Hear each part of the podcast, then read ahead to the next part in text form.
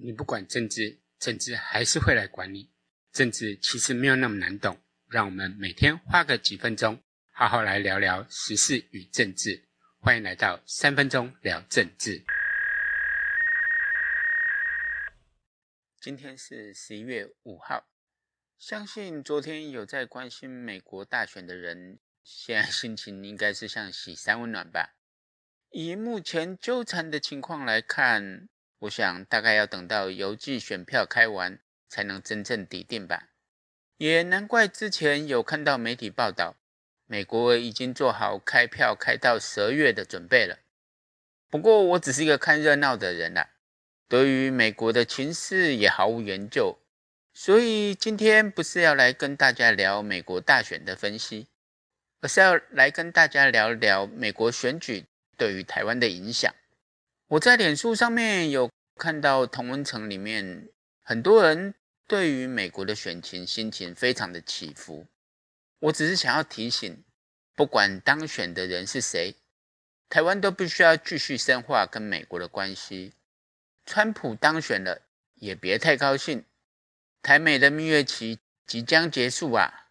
虽然川普连任的确会比拜登当选。对于台湾有利一些啦，但是也别太期待台湾跟美国能有更进一步的发展，因为只要中美贸易战落幕，台湾作为筹码的功能就渐渐的淡去了。除非中国不肯服输，继续跟美国硬杠，不然中国市场还是美国很大的一个利益啊。就算拜登当选，我觉得也别太忧心。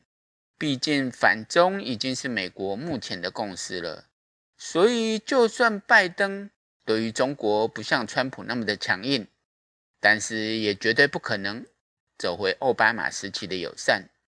制造业搬回美国也已经是一个不可能回头的路了。中国只会是美国的市场，而不再是美国的工厂了。我相信蔡政府早就做好了拜登当选的。沙盘推演跟准备，绝对能够在选举结果出炉的时候，第一时间就跟拜登的团队建立好窗口。比起拜登当选总统，其实我更害怕的是美国陷入漫长的开票争议啊！只要美国大选结果没有底定，台湾跟美国的关系就只能够陷入停顿。在这个争议的期间，台湾将会陷入。押宝跟选边站的纷扰，而美国也将会陷入国内意见分裂的一个危机，因为陷入这样的分裂，也就没办法全力去压制中国的发展，而让中国获得了喘息、重整力量的机会。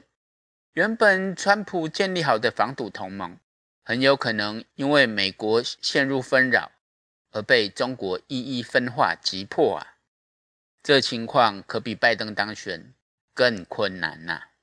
而对于台湾内部，我想最大的影响大概就是台湾应该不会再有人提倡通讯投票了。这次美国大选邮寄投票几乎可以说是最大的一个争议啊。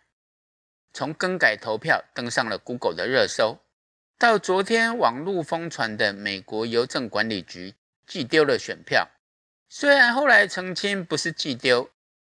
法院只是要求要尽快将邮寄投票送达投票所开票，这都显示了邮寄选票充满了一个不确定性呐、啊。太早寄会有后悔的问题，台湾寄又会有开票时没有办法及时送达投票所的问题。美国因为采取选举人制，两党在各州的得票往往都有明显的差距，邮寄投票的票数。并不会去影响到最后的结果，但是这次因为肺炎疫情，邮寄投票的人预估是二零一六年的两倍啊，很有可能会占了总投票的四成以上，更别提邮寄选票是不是本人所投下，投票的时候是不是在自由意志底下，选票邮寄的时候有没有可能被拆阅篡改，这种种难解的技术问题。我只能说，过去美国邮寄选票能够执行，是基于长期建立的社会信任而不是这个制度的健全完善呐、啊。说实话，台湾地狭人稠，几乎住家一公里之内就会有投票所，不像美国投票所的间隔可能会相隔数十公里远呐、而选办法也规定，投票日是法定的假期，就算是必须工作的劳工，雇主也要提供时间让劳工可以去投票。照理说，投票应该是一件很方便的事情呢、啊。除了旅居国外的国民，应该都不会有投票上面的困难呢、啊，也就没有不在籍投票的需求啊。不过实务上，每次大选，往往都会有返乡人潮，投票日更是成了另类的家族团聚的日子啊。症结点就是台湾投票根据的是户籍，而很多人的居住地并不是户籍地呀、啊。根据户籍法的规定，迁入迁出三个月以上，都应该要去做户籍地的变更。不过实际上，很多人去外地发展时，往往工作多年，甚至于成家立业了。户籍还是设在老家，一方面是因为传统上老一辈的人会认为，户籍迁出去就是分家，所以父母在的时候，如果不是结婚生子，不然是不大会把户籍给迁出去的。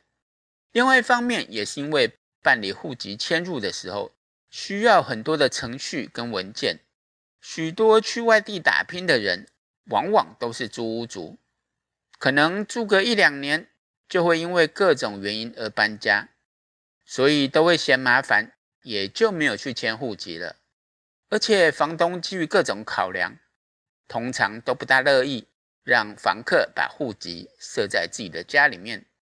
毕竟万一房客搬走，户籍却没迁走，这会让房东很困扰啊。户籍在台湾其实有一定的社会安全网的功能。所以办理上要严谨，这无可厚非啦，而且也很难被通讯地址给取代。我个人是认为，与其设计一个登记制的不在籍投票，不如直接就把投票权跟户籍做一个分离，也就是让投票权原则上是跟户籍在一起，但是你可以去登记变更为通讯地址。